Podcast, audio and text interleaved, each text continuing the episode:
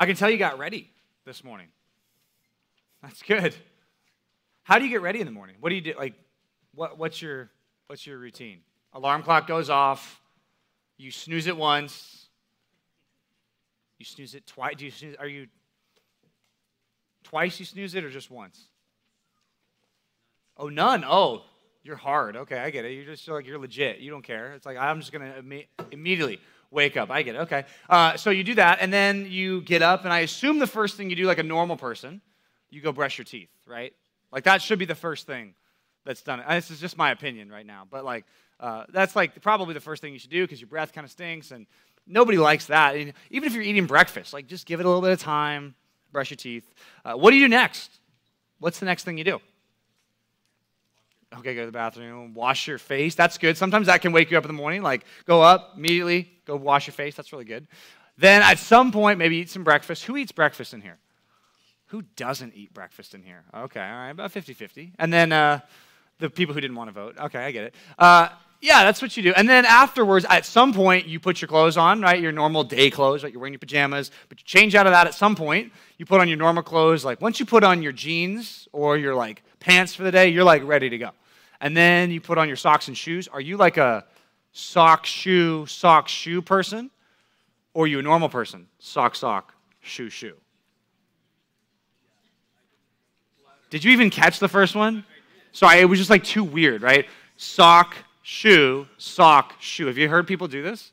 Yeah. Well, people do a lot of bad things, but that's one of the bad things that people do. Yeah, that's right. Psychopaths do that. Anyway, so yeah, then at some point, you're out the door, ready to go. Well, I would guess if it was colder here, there'd be more preparation that would take to get outside, right? Because you're pretty much at this point of the year going to not have to wear jackets as much. Jackets are just like an accessory at this point. You, you, take them on, you take them off. You don't really need them anymore. When it's wintertime, maybe you need them. And when you live in a place that's really cold, you got more preparation to do, right? Long socks, big boots, maybe a couple layers, more preparation, right? I'd say you'd have even more preparation to get ready and go out in the morning if you were a soldier. You'd have a lot more things to put on. Because if you were going to walk out into a war zone, it wouldn't just be, okay, I'll wear my nice coat and I'll wear my you know, long socks. It's going to be more preparation. The more danger you're in when you go outside, the more preparation it takes before you walk out the door. If you were here last week, we said that every person in this room, whether you're Christian, non Christian, whatever you are in this room, every day that you wake up, you walk into a spiritual war zone. There's a war going on and it's happening. And the problem is, most people never get ready in the morning. Most people who walk into the spiritual war, whether you're a Christian or not, many people walk into their spiritual war like they're going to school. They're wearing shorts, they're wearing a t shirt, maybe a jacket, maybe a backpack, something like that, and they're leaving the house when in reality they should be putting armor on. They should be putting a helmet on. They should be putting some kind of bulletproof vest on because they're about to be spiritually attacked. Obviously, I'm saying those things figuratively. Don't walk out of the house cosplaying as a, you know, knight. That would be weird. But you should recognize that we're in a war. That's what we talked about last week. This week, what we're going to say from Ephesians chapter 6, Paul says, God has given you so much to prepare you to fight the spiritual battle. And if we're losing in the spiritual battle, don't blame God, don't blame someone else. Say, have I been using the tools that God has given me to win? God makes it very clear in His Word. Check it out. Ephesians chapter 6. Open a Bible, open a phone, check it out. Ephesians chapter 6. Let's look at this together. We're almost done with the book here. We only got like three sermons left until the end of the year. We send the seniors off. We finish the book of Ephesians. We start something new. But here at the end of the book, Paul's going to say, okay, you're in a spiritual war. He already said that last week. He said, Our enemy is not flesh and blood so don't think that your enemy is some person who's a human who's trying to mess with your life. It's not your parents, it's not a teacher, it's not some authority figure. That's not what's messing with life. It is a person, it's a person named Satan who has demons that work with him and for him and for his causes, but it's not flesh and blood. So there's a lot of spiritual forces behind what we face. There's a spiritual war happening. We don't always recognize it. He says, just know that. The last verse that we covered last week was verse 13. Let's start there. Let's do a little overlap.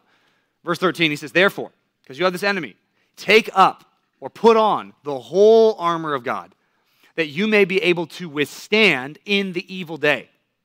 And having done all, to stand firm. So prepare, get ready. You've got a, a battle coming, and the main command is to stand and then to withstand the attacks and then to stand. Look at verse 14.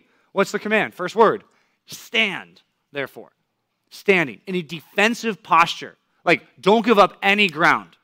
Like, there's an enemy, there's a battle, there's a whole line of soldiers that are going to push against your position. You're supposed to dig in your heels and not give any ground. That's what the word stand means. Stand in this spiritual battle. Therefore, having fastened on the belt of truth. So, he's going to give this image of this like Roman soldier, and he's going to borrow imagery from the Old Testament. We'll talk about all that. But what I want you to imagine right now, as he talks about a belt and all these other pieces of equipment, I want you to imagine what it would look like to get dressed in the morning as a Roman soldier.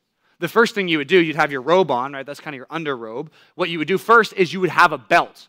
And a lot of what they would do is they would tuck part of their robe into the belt so that they wouldn't be like tripping over a long dress as they're walking. Right? These Roman soldiers were ready, so kind of odd image, but they kind of took their big long robes, tucked them in so that their, their skirts wouldn't get in the way, right? Basically is the idea. Ladies, you ever try to run in a prom dress? Right? How does that go? Doesn't go very well. If you wanted to run, what do you got to do? You got to pick all that flowy stuff up down here, right? And pick it up and run. There's an image in the Bible of that, that he uses that word right here to tie this belt around. There's this image in the Bible called girding up your loins, kind of odd old English, right? Here's what that means to take your dress or your robe, to pick up the loose parts, pick it up above your knees so that you can run in a certain direction. So the first thing these soldiers would do was put on a belt. The belt would hold some of the weapons, the belt would hold the robes in place. It was the first thing that a soldier would do. Next, he says, okay, you got this belt of truth. We'll talk about what that means in a minute. Then you, having put on the breastplate of righteousness. So he's describing another piece of armor. A breastplate is like a bulletproof vest. It's like something that covers your chest that you put on. You can imagine the old armor, right? It's like metal. It goes right here. How do you put it on? Well, you put it on because there's a, you know, straps on both sides. There's probably metal on the back, metal on the front. It's called the breastplate, and then you tie it and you cinch it together. So you've got a bulletproof vest thing going on. That's what every soldier did second. After you tie on a belt, then you got to put on some kind of protection that covers your heart and your organs and things like that. He says spiritually, that breastplate is righteousness. Then next thing you would put on is shoes, right? You put on your shoes early in this process. Says, and as shoes for your feet, having put on the readiness given by the gospel of peace. So it says the third piece of armor, it's not really armor, but it is essential, is to strap something on your feet. What these Roman soldiers would do is they took these sandals that weren't just flip flops. I mean, imagine trying to fight in flip flops. Not going to go very well, right? Imagine trying to like push against the enemy wearing flip flops. Not going to work. Even Birkenstocks, right? Not a very good idea, right? They're going to slip off. Slides, very bad idea. Crocs, maybe, right? They didn't have Crocs, so maybe that's uh, no. Here's what they were, okay? They weren't Crocs. Crocs in sport mode is kind of similar to what these were, right? you know, never mind. Too much information. I've never owned a pair of Crocs. we're not going to talk about it. But some of you like Crocs, so there you go. Just trying to put it in your language. Anyway, so here's what the shoes were a thick piece of leather as the sole, and then straps of leather that are wrapped tightly around the leg so that you it would take like a minute or two to put them on or take them off, right? And they weren't just like sandals with a flat bottom. What they did on these Roman uh, war sandals is they would poke these nails through the bottom of them, not into their feet, but into the ground, so they acted like cleats.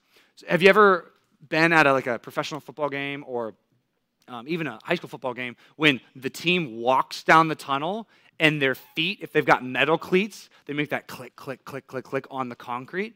That's what happened when the Roman soldiers walked around. The, the feet that they had, the, the, the sandals that they had on, had like spikes on them. So they're basically cleats, is what they wore. And what they found out was early on, uh, you could go a lot faster. You could be a lot better soldier if you had these cleats on. In fact, Alexander the Great and Julius Caesar are famous for like changing their whole army and, and the equipment that they used. And one of the key components that made them walk faster and get to a town three days ahead of time was we got to make these really cool shoes. So these shoes that they would wear, he says here, are like the readiness given to us as Christians by the gospel of peace. So we put on a belt, we put on a breastplate, and now we got shoes on our feet. Truth, righteousness, the gospel. All these things we're supposed to equip ourselves with every day to fight this spiritual battle. Look at what's next, verse 16. He says, Then in all circumstances, whether you leave the house or don't leave the house, whether you're going to school, whether you're going to work, whether you're going to church, in all circumstances, there's something you can't forget to bring. He says, Take up the shield of faith with which you can extinguish all the flaming darts of the evil one. The word shield in Greek is the same word as the word door. That's helpful. There's two kinds of shields that they would use back then. There was a small shield, and then there was a big shield.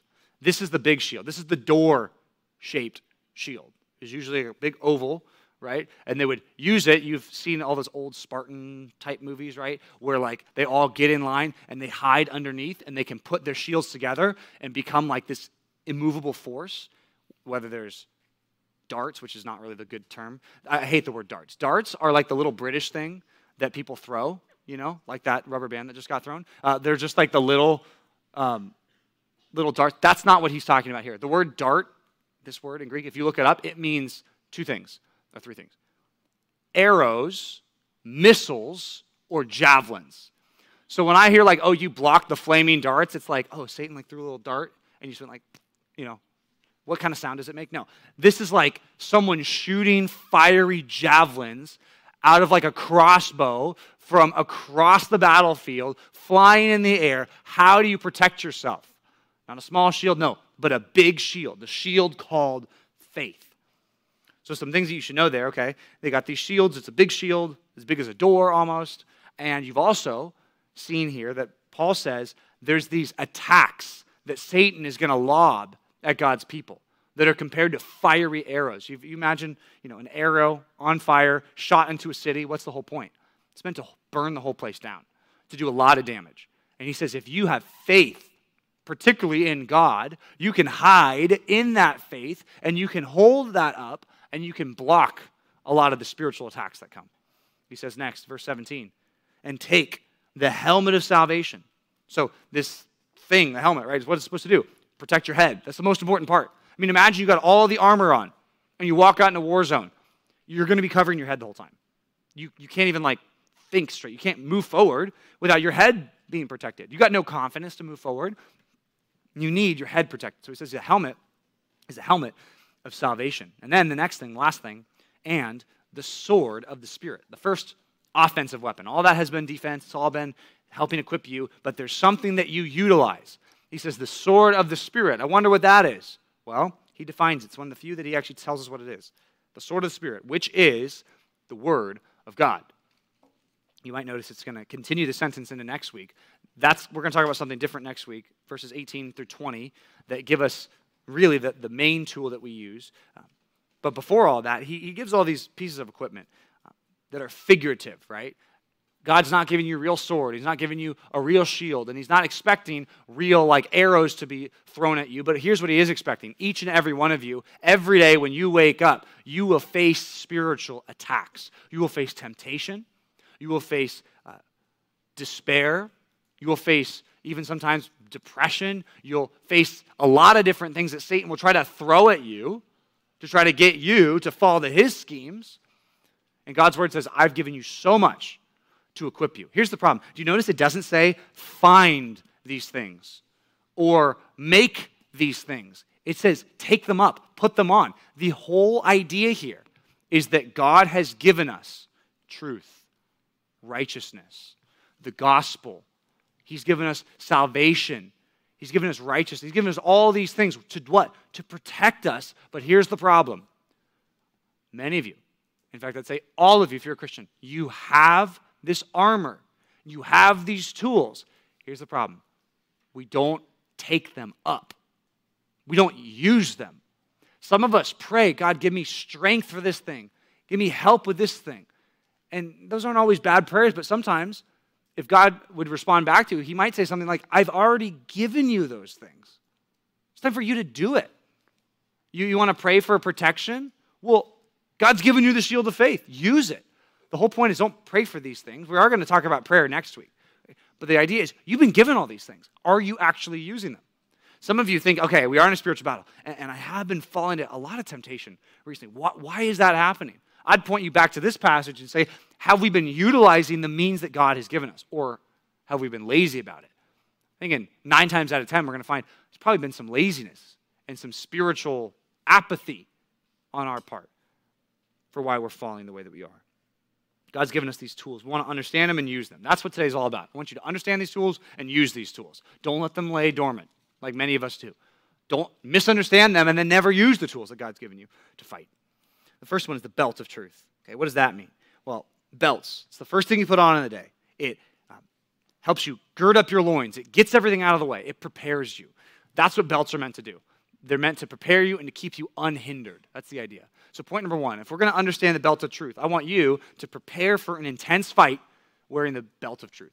Prepare for an intense fight. That's what a belt was all about. It's, it's preparation, it's getting you ready, it's keeping you unhindered, keeping you undistracted. The belt of truth, it, it, it holds everything together. Peter uses a similar phrase. He uses the phrase, gird up your loins, but he says in 1 Peter 1, he says, therefore, prepare your minds for action. Literally, gird up the loins of your mind. So, your mind, every day, you're going to think about things, you're going to consider things. He says it's like you got robes and distractions and things that you need to tie up. It's like, hey, refocus every day. Some of us never refocus. Some of us never think about the spiritual battle. You wake up, you, you look at your phone, you distract yourself for 30 minutes, then you're late for school, and then you go throughout your whole day and you never stop and consider I'm in a spiritual battle. Oh, I'm going to face temptation today. Oh, Satan's going to attack me in a lot of different ways. I need to be prepared. Some of us never do that. And the idea here, he says, what's the thing that helps you do this? It's truth. Truth. Thinking on the truth. Knowing the truth about God, about yourself, about all the things described in his word. Truth is what does this. I told you that Paul borrowed some of these ideas from the Old Testament. This one he does borrow from the Old Testament. There's someone in the Old Testament who wore a belt of truth and righteousness and steadfast love. And if you know who this person is in the Old Testament, sometimes you think this is a New Testament person, but uh, it's actually Jesus in the Old Testament. Isaiah chapter 11 is a prophecy about Jesus, about the Messiah who would come. And it says, He will come wearing a belt of righteousness and truth. It'll, it'll be like everything about him. It will keep him unhindered. When he's dealing with the disciples, he's never going to get distracted. Why? Because he's got the belt of truth and righteousness. He's going to do what's right all the time. He's always going to walk forward. He's never going to get distracted with other things. He's always going to do what God wants him to do. Why? Because he's got a belt on. Belt of what? Truth, righteousness. Even when you're living out the truth, this is another aspect of this. It's not just the truth that you know. The belt of truth, one way that that kind of shows itself in our life is we are oftentimes most undistracted in fighting the spiritual battle when we have a, a, good conscience or a clear conscience. That means that you're not constantly weighed down by all the sin you did yesterday. You know how you, the first step of avoiding getting weighed down by the sin that you commit yesterday?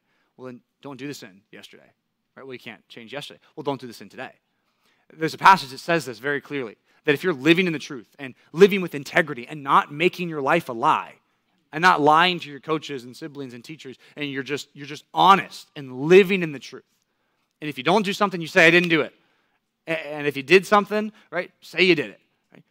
Don't claim to do something you didn't do. If you're just living in the truth, listen to this. This is 1 Timothy chapter 1, verse 18 and 19. 1 Timothy 1, 18 and 19. Paul says, This charge, this command, I entrust to you, Timothy, my child, in accordance with the prophecies previously made about you, that by them, by the truth, you may wage the good warfare holding faith, and a good conscience. So he says, okay, you're in this battle, you're in this fight. Here's what you need, okay? This is going to make you successful if you have a good conscience, if you're, you're doing the right thing, if you're living in the truth. Because guess what? Each and every one of us can say, I, I know how I've been hindered because I've got a conscience that's weighed down by all this sin. He says, no, live in such a way where your conscience doesn't get weighed down because you're doing what's right. Live with a good conscience. He says, by rejecting this, some have made shipwreck of their faith. And then he goes on to describe people who used to be sitting in church who stopped going to church. People who used to be going to small groups who stopped going to small groups. Why? Because they didn't hold a good conscience. Because they sinned and sinned and sinned. And then they walked away, like, I don't even want to deal with it anymore. And they walked away. He lists those people. He says, the problem is that they've been ensnared by the devil. Like, Satan's had his way with those people. That's why they're not here anymore. That's why they're not going to church anymore. That's why they're not following Christ anymore. Where did it start? What started with them not having a good conscience. Some of you, even as I talk about your conscience, you think, yeah, well, if he could read my mind, if he could know what's going on, I don't, I don't want him to do that. You ever heard the old story? It's like an old 18th, 1800 story about a man who came into a town and wrote a letter, same letter, to 10 of the most powerful men in town. The letter that this guy wrote said this I know what you did. You need to leave town today, or I will tell everyone. This new guy comes into town, doesn't know anybody. He's testing, testing the waters, right? Sends this letter to the 10 most powerful men. He's got no dirt on him. He doesn't know anything, right? But he sends this anonymous letter. Nine out of 10 of them leave. One doesn't. One stays. One got a letter that says, I know what you did. If you don't leave by tomorrow, I'm going to tell everybody. He said, Okay. What, what did I do? I don't, I didn't do anything. Nothing that would like keep me down with this horrible conscience. If everyone found out, it'd be like, no, it's, that's fine. I've been doing the right thing. Nine out of ten of them, these powerful men, right? Whatever they did, who knows what they did, but they know what they did. They didn't have a good conscience. Prepare for an intense fight with the belt of truth. That means that one of the reasons why some of us fail in this spiritual battle is because we're constantly weighed down by the sin that we've committed in the past. And rightfully so. If you haven't repented of your sin that you've done in the past and, and you haven't given it to God and you haven't asked for forgiveness, well, then I guess I, I understand why it's not, um, why it's hindering you, why it's weighing you down. But if you have confessed it, you can move on. You can be clean. That's what the belt of truth is all about. Right? Knowing the truth and living a truthful life keeps you unhindered from this battle. A belt is not the only thing you need. In fact, it's the primary thing, I guess, the first thing, but it's not armor. Belt is not an armor. I'm wearing a belt. Maybe you're wearing a belt. I'm not wearing armor. The first piece of real armor is the breastplate. It's like the bulletproof vest, right? It's this thing that protects your chest and your heart and your organs. If you're walking out into a battle and you're wearing a breastplate, if, if someone comes up to you and has a sword and slashes you across the chest, right? No breastplate, well, you're in a lot of trouble. You're, you did a little open heart surgery, right? You got a breastplate on, you're okay. You might have got knocked down, but if someone smacks you with their sword long ways, yeah, you might get knocked and hit down, but, but you're okay. You're going to live. Right? You might get shot with a bulletproof vest, but you're going to probably live, unless the bullet was, you know, going too fast, but you're going to, most of the time, be okay. You're going to get knocked over, perhaps, but you'll make it. The breastplate of righteousness. Let's understand what that means. Okay, point number two I want you to guard your heart, because that's what a breastplate protects. Guard your heart with the breastplate of righteousness. What is this breastplate of righteousness? What's going to protect you when you're shot at, when you're assailed by the devil? Is it your righteousness? Is it, oh, I'm a good person. Oh, I've done the right thing. Here's the thing you might create for yourself a pretend breastplate of your own righteousness, but it's not going to stand up in temptation. You can't say, oh, I'm a righteous person, I won't fall. No, you can't do that. Because if you understand who you really are and you understand your righteousness correctly, you know that all of our righteousness is like filthy rags before God. We fail, each and every one of us. We're not righteous. You need someone else's righteousness, in fact. That's why I mentioned some of this comes from the Old Testament. Jesus is said to wear it in Isaiah 11. Well, Jesus is also mentioned in Isaiah 59 in the passage where it says that everyone's turned aside from God and, and everyone's sinned and the sin has created a separation between them and God. That passage, Isaiah 59 2.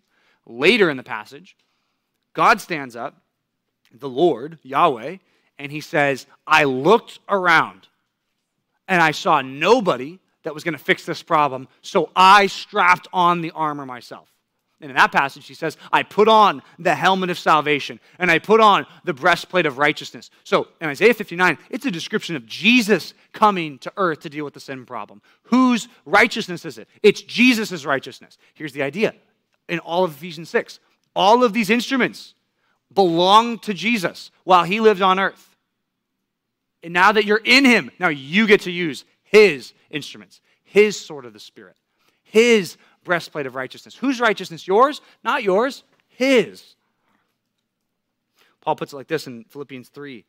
He says, after listing all the good things that he's done and how righteous he thought he was before he got saved, he said, Whatever gain I had, I counted as loss for the sake of Christ. Whatever righteous piece of armor I was building for myself, it was just tin cans just aluminum.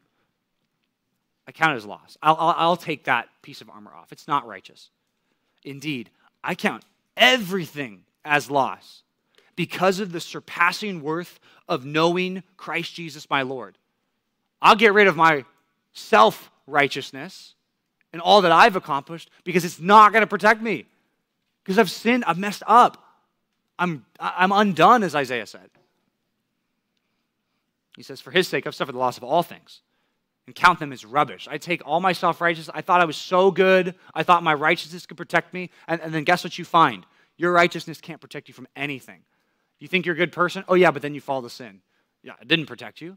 Couldn't be kept from sin. You couldn't be kept from even the enslavement to sin. You can't even be protected. Why? Because your righteousness is a bad and lousy breastplate.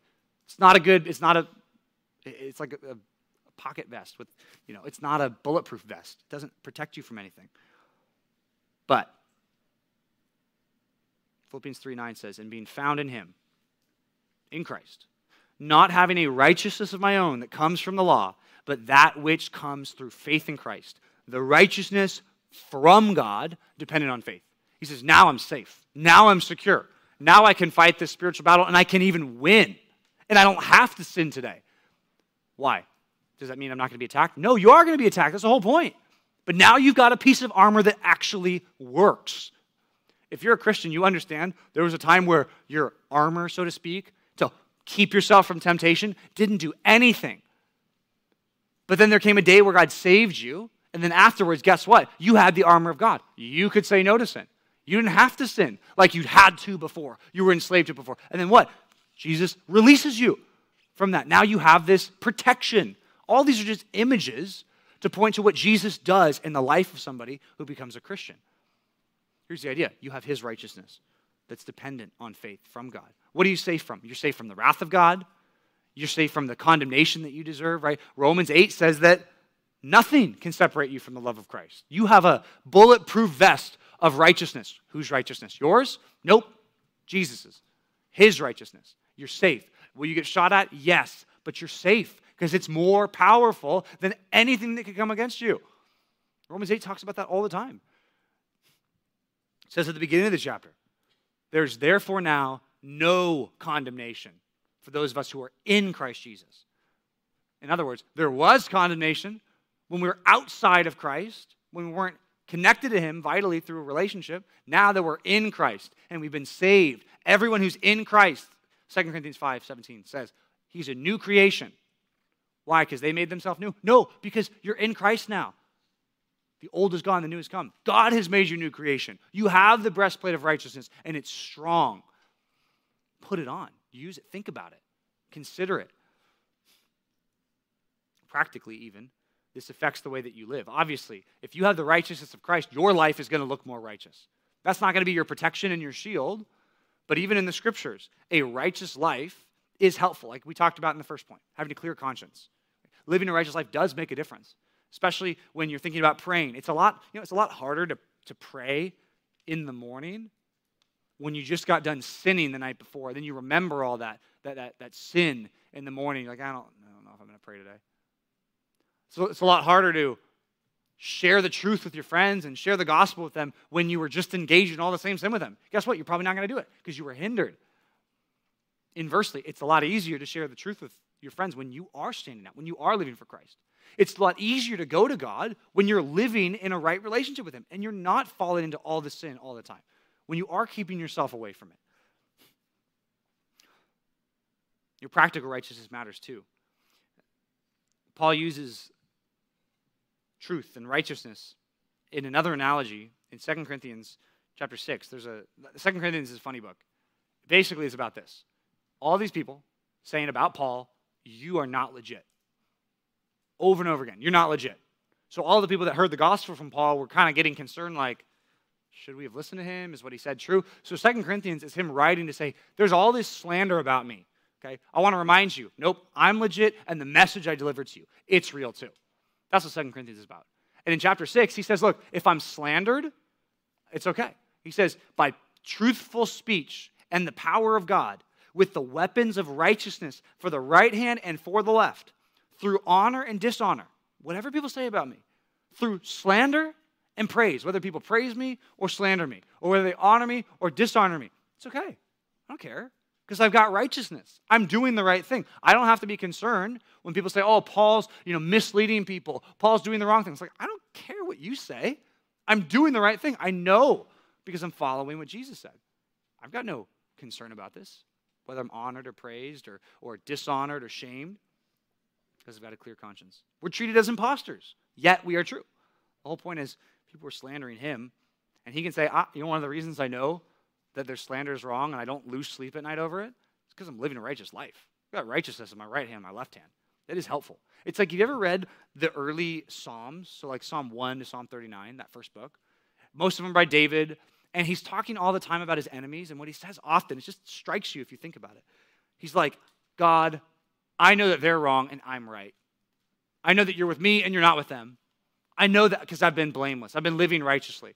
And it's like, you ever read that and think, like, it makes me feel a little uncomfortable, right? Like, I'm not blameless. Like, I'm not as righteous as David is saying he is. Like, this is, this is uncomfortable.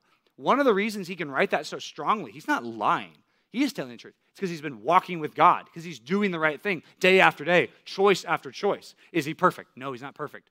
Right? But the idea is he's got righteousness in his right hand, like a breastplate, and it's like it protects him, even from temptation and even from people attacking him. He's like, I, I trust God. It's not a big deal. The breastplate of righteousness. That's the first piece of armor. The third thing is not armor anymore. Now we're going back to something else. We want to talk about these shoes. What are the shoes all about? The war cleats, right? The, the, the sandals that are strapped every which way on your foot. So much so that you're locked in.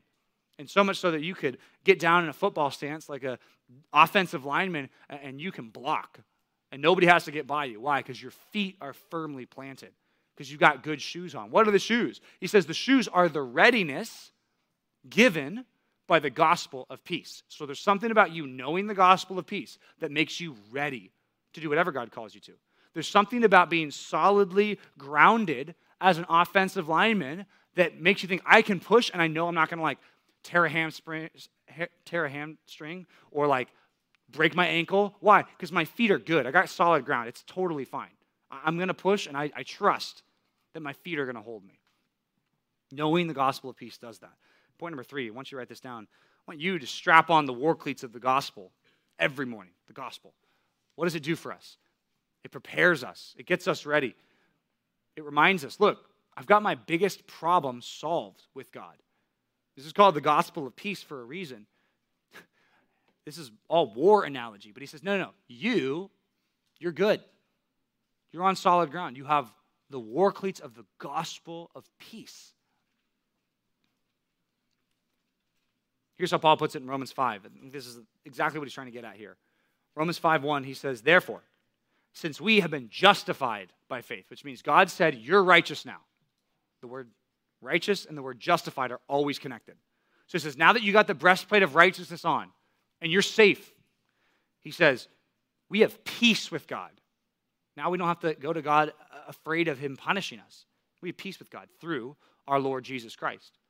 Through Him, we have obtained access to God by faith into this grace in which we stand. We rejoice in the hope of the glory of God. He says, Look, now that we know I'm righteous, I'm justified before God, I can have peace with God. And that changes the way I view everything. I think that's what Paul's trying to get at with the whole strapping on the, the shoes of the readiness of the gospel peace. That's what he's getting at. Like, now that your biggest problem is solved, now that you're right with God, now that you know the gospel and believe the gospel, your feet, you're ready to do whatever God wants you to do. In fact, you wouldn't be ready to do anything if you didn't have the gospel. It's foundational, just like your feet. I mean, imagine some big soldier walks out of his house and he's got all of his armor on. He's got 50 pounds of armor, but he's got no shoes on. He let the dogs out, right? They're just there for everyone to see, right? Not a good situation, right? You are not going to make it anywhere. Your feet are going to start bleeding. How far can you make it without your shoes? Or better yet, your war cleats. How far? Not very far. You can't even hold all your armor because your feet are going to hurt, right? Even a strong soldier can't do it without his shoes, his war cleats. You can't even live a single day. You can't even do what God wants you to do unless you are regularly considering what God has done for you the gospel. What is the gospel? The good news that you, are sinful and separated from God, but God has done something about it. As I quoted in Isaiah 59, God looked and he saw no one was going to solve the problem, so he did it himself. He strapped on the breastplate of righteousness and he put on the helmet of salvation and he accomplished salvation for us. That's what Jesus did. Jesus wears those instruments and now he gives them to us. Consider that. Some people look at this passage and think it kind of sounds like this other Isaiah passage where feet are talked about. Feet are even called beautiful, which is not true. Feet are not beautiful. Feet are the worst part of you. No offense. They're not good, right? They weren't good back then, they're not good now. No offense. But here's what God says God's word says in Isaiah 52, He says, How beautiful are the feet of those who carry the good news. Those who publish peace, who bring good news of happiness, who publish salvation, who say to Zion, right, where God's people were, God's city, who say this Your God reigns. Even like the grossest part of a person who does that is beautiful in God's eyes because they're bringing the good news. People have made the connection between that passage and the passage we're studying in Ephesians, and I understand why. Because the, the shoes that get us ready to go where we need to go represent the gospel and our understanding of the gospel. What do our shoes do? Well, our shoes and our feet, they take us places. What are we supposed to go and do to the places we go? We're supposed to take the gospel. So, yeah, are they the shoes that take us there? Yes. Also, for us, it's the message that we're giving to people. I mean, if you want to take the shoe analogy a little further, it's like we've got these shoes on, we're ready to go, and we're saying, hey, you need these shoes. Come with me. Strap on these war cleats, and let's go forward. That's the that's the idea here. We're ready because we have these shoes on, so to speak. Inversely, like if you take off the shoes, if you forsake the gospel, if you want to say that God doesn't care about sin, if you want to say that God accepts everyone just because they're good, if you want to forsake what Jesus did his substitutionary atonement, that he died on the cross for sinners. And if you want to say, no, no, no, we must just get right with God by being good people or by trying some things, you forsake the gospel, you're taking off your war cleats. You can't go anywhere. You can't advance in the Christian life if you forsake the gospel. That's why Paul got so mad at people when he thought you're changing the gospel. In Galatians chapter 1, he says, I'm astonished, I'm shocked. This is Galatians 1 6. I'm astonished and shocked that some of you are abandoning the gospel and turning to a different gospel or message of good news. Not that there is another gospel, but there are some who come and try to twist the gospel. There are some who say, yeah, sin's not that big of a deal, God's not that holy, repentance isn't necessary, faith in Christ, who cares, right? Just trust yourself. People will come all along and say that.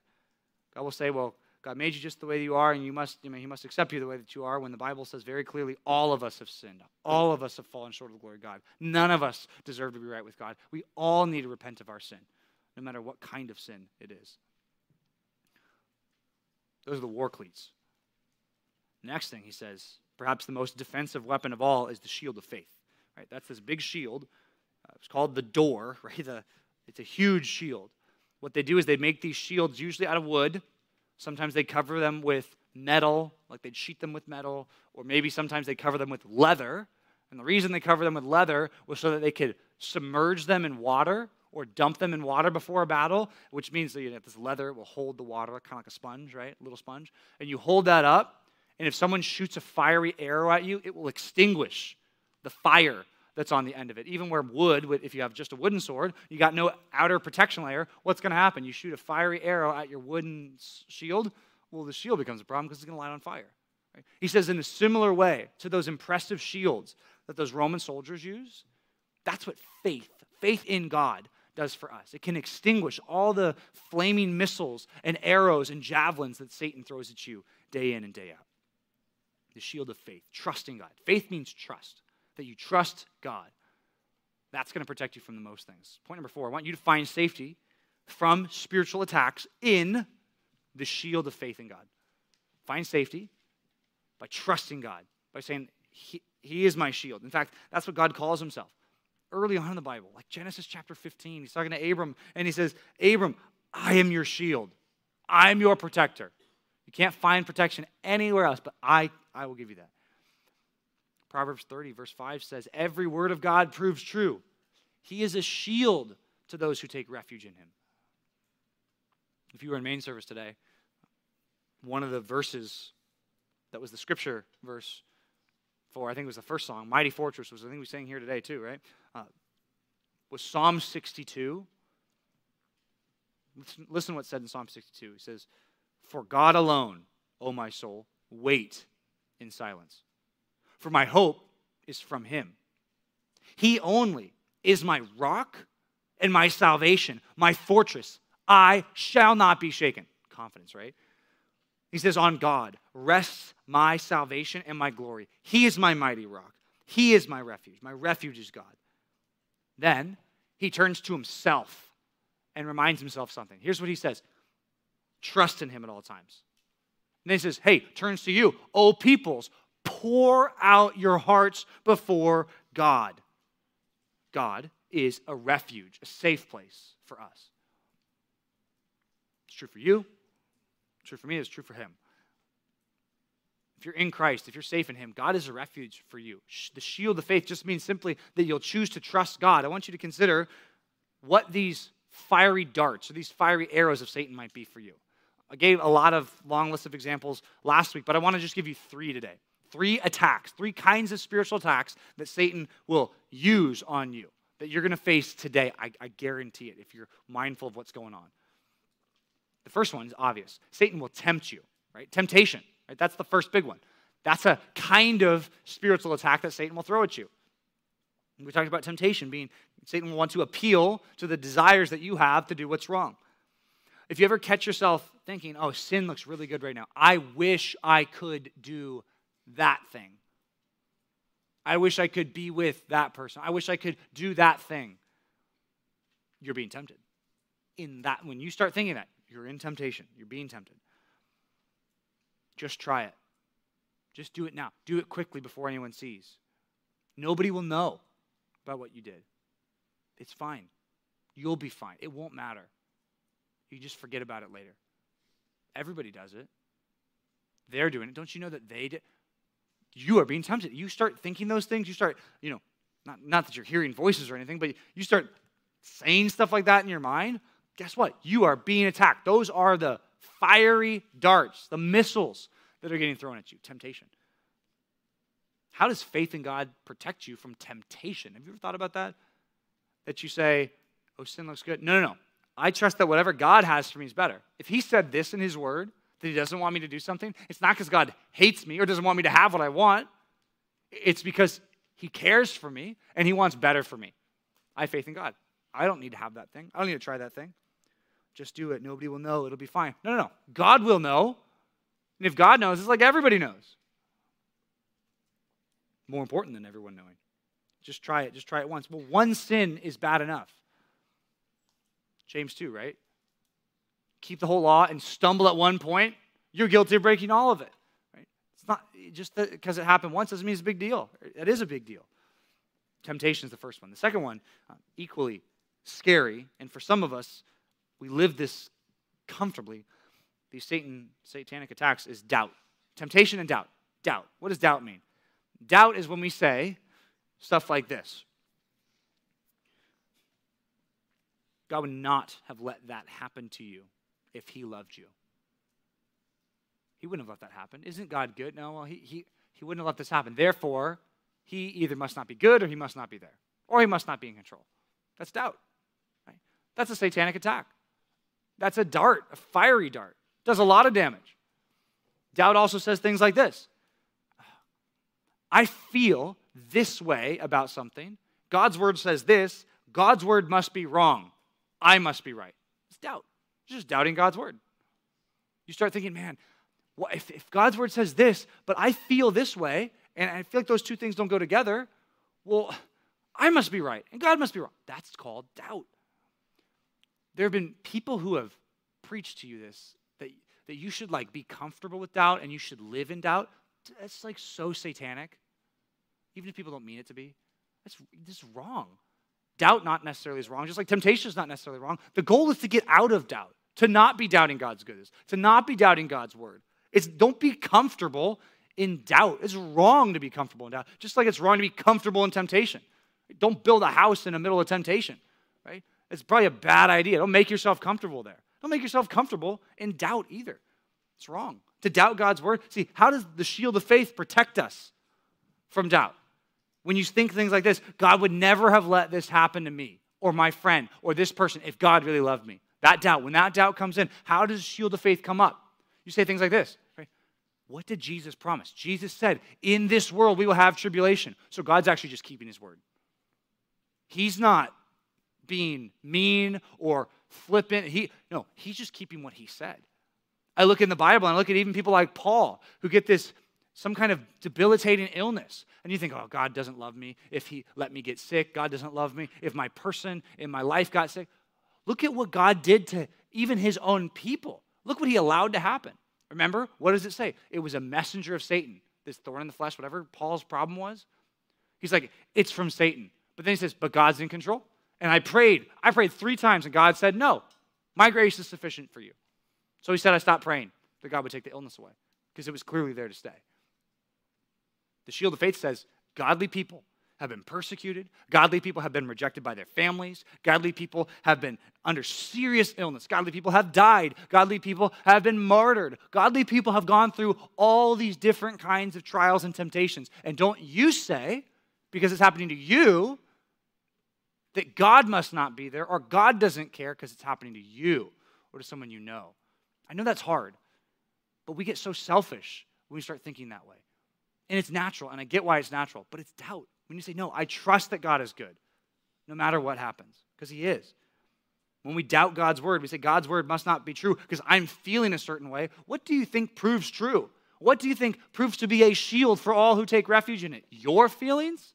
My feelings? My emotions? No, they're wrong all the time. Yours are wrong all the time. But God's word is a shield to those who take refuge in Him. Always true, proves true. Temptation, doubt. Third one, discouragement. Discouragement is a huge satanic attack, especially to God's people. If you're saved and you're one of God's people, and yet you find yourself constantly discouraged and discouraged and beat down, you might be dealing with a satanic attack. You might be dealing with a fiery dart.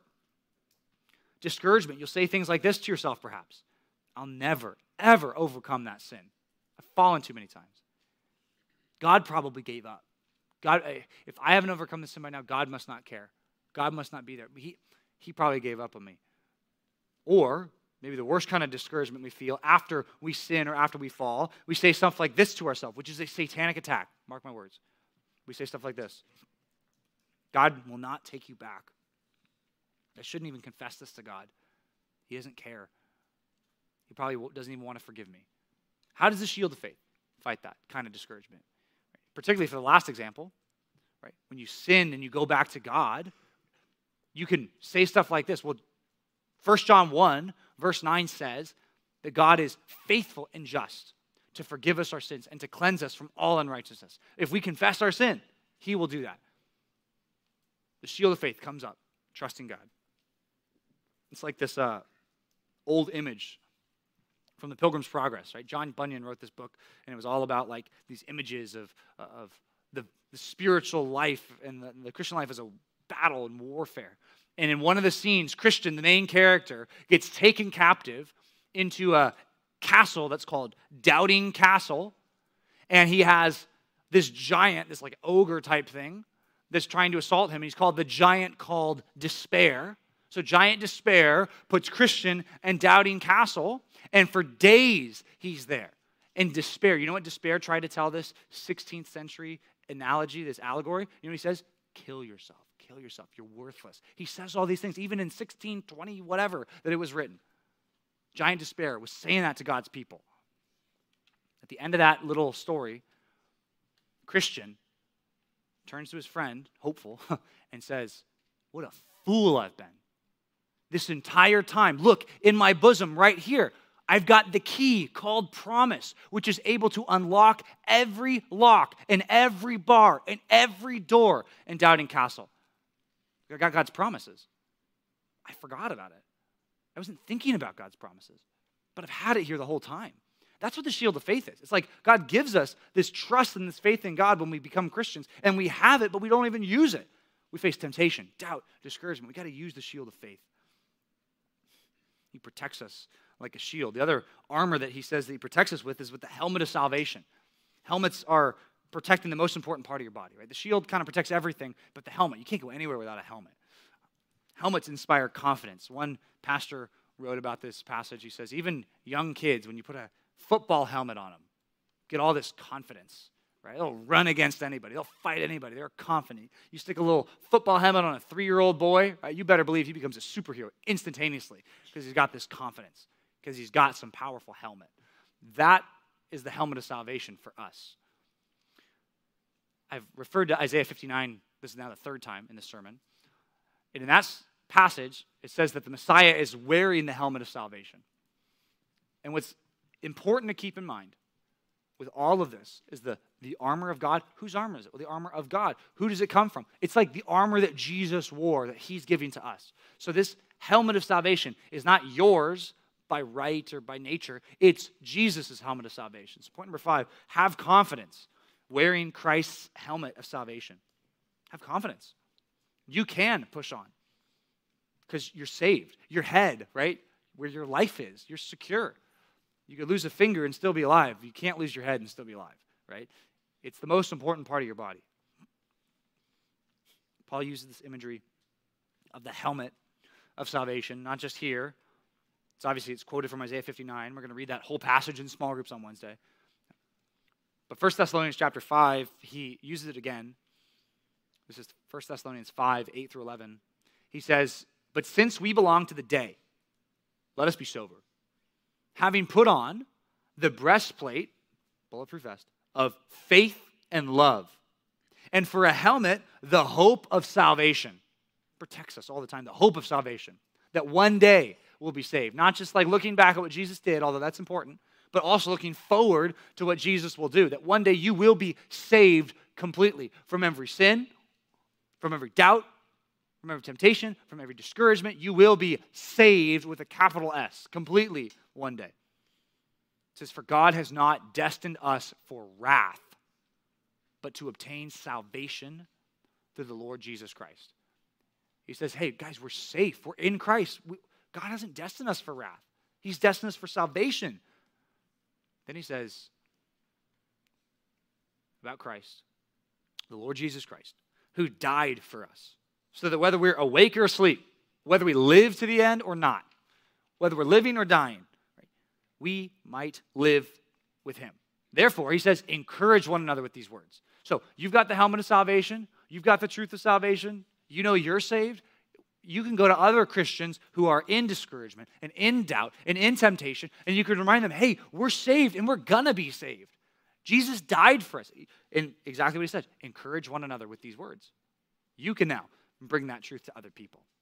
The funny part about all this is the truth that you have from God, the belt of truth, the righteousness that you know of in Christ, the gospel that you believe like uh, shoes on your feet, the helmet of salvation, all these other things, right? Guess where you all know them from? The shield of faith. How do you know about these things? You know about them from the last one, number six here in our passage, the sword of the Spirit, which is the Word of God. That's how you know any of this. That's how you can be helpful for other Christians. That's how you can fight. That's the real offense you do. All that other stuff was defense. It was all you, you, you, about protecting you and caring for you. And all that's important, right? In the battle. But the only offensive thing you do is with the sword of the Spirit, using the Word of God. So, point number six I want you to train to wield the Word of God like a sharp sword. I want you to train to wield the Word of God because we, some of us, right, we, we know the Word of God. All of us know some of it. You've been here today, you know a little bit of it, at least today. I want you to train to know how to wield the Word of God like a sharp sword. It's powerful, it's living and active, sharper than any two edged sword as Hebrews 4 says. But you got to learn how to use it. So many people have the Word of God, but don't know how to use it. They don't understand it. They don't read it in its original context. They take powerful words of God out of context and use them like a sword to do damage instead of doing good. I just want to challenge you today. I want you to train to, to wield it rightly. Paul put it like this to Timothy, 2 Timothy 2:15. You need to train, do your best to present yourself to God as a worker, as a workman who has no need to be ashamed, rightly handling the word of truth. Like if I gave a machete to a four year old, how does that go? Let me ask that again. If I gave a machete to a four year old, how does that go? Correct. You're very smart. Bad. I give a machete to, uh, I don't know, a Marine. How does it go? Well, it goes a lot better, right? Whatever attack needs to be, I'd, I'll take the Marine over the four year old. You need to train so that you know actually how to use the word of God. Hebrews 5 says that there's people who are unskilled in the word of righteousness, who are untrained, who have the word but never think about it, never use it, that they don't have their powers of discernment. It says in the next verse, trained by constant practice to distinguish good and evil. They're just like coasting through life. He says they're, they're immature. If you went to main service, Pastor Mike referenced Matthew chapter 4, where Jesus and Satan had this duel where Jesus, remember, if we're believing what Isaiah says about Jesus, he comes wearing the armor of God, wearing the helmet of salvation, wearing the breastplate of righteousness and the belt of truth, all that. What happened in Matthew chapter 4 is Satan and Jesus have this face off where Jesus is tempted. For 40 days and 40 nights, he doesn't eat bread, he's hungry. And says, while he was hungry, Satan came to him and said, If you are really the Son of God, just turn this bread or turn these uh, stones, make them bread. You can do that, can't you? Satan is saying something that's partially true. He can do that. But because Satan's tempting him to do it, just to make his hunger go away, Jesus turns to him and says, quote, It is written, man shall not live by bread alone, but by every word that comes from the Father. So, Jesus, what does he use? He has the belt of truth on. He has the breastplate of righteousness. He has the helmet of salvation, all of it. He's strapped tight. And guess what he uses? When he's attacked, what's the first thing he does? Sword of the Spirit. Have you not read? It is written. And he quotes the Bible. Are you trained enough to when you face temptation? I really want to sin. When you face doubt, I don't know if God's really good.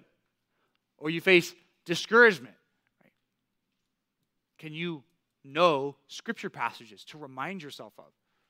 Because that's ultimately going to make the shield of faith even stronger, as if you actually know what the Word of God says. We can't just coast through life. We can't just do whatever we want to do. So I got to ask you that question again. How do you get ready in the morning? Do you just put on your clothes? Do you just brush your teeth? Do you just eat your breakfast? Or do you open the sword of the Spirit? Do you strap on the belt of truth and say, I will live truthfully today. I have the righteousness of Christ. I've got the shield of faith, and I'm going to trust God no matter what happens. Whatever, when I'm in temptation, I'm going to think, mm, shield of faith. When I'm facing doubt, I'm thinking, mm, shield of faith. Using the sword of the Spirit, wielding it rightly. I hope that's how you get ready in the morning. If it's not how you get ready in the morning, it needs to be because we are truly in a war. Let me pray that God would help us do that. God, we trust that you're good. We trust that you're righteous. We trust that your word is true in every area that it talks about. We trust that your word is inerrant. We trust that your word is sufficient to teach us what we need to know about how to live as teenagers in today's world, how to live as people, men and women. I pray that you would just increase our faith in you. Help us put this all into practice. I know all this information is no good if we're not thinking about it day in and day out. I know that we'll fall to temptation if we don't take up the shield of faith. Please help us. Please give us the motivation, even this afternoon, to think about all the temptation we'll face even today before we go to sleep. Pray that we would fight and that we'd win because we trust that we've got the right kind of armor. Help us take up that armor each and every day. In Jesus' name we pray. Amen.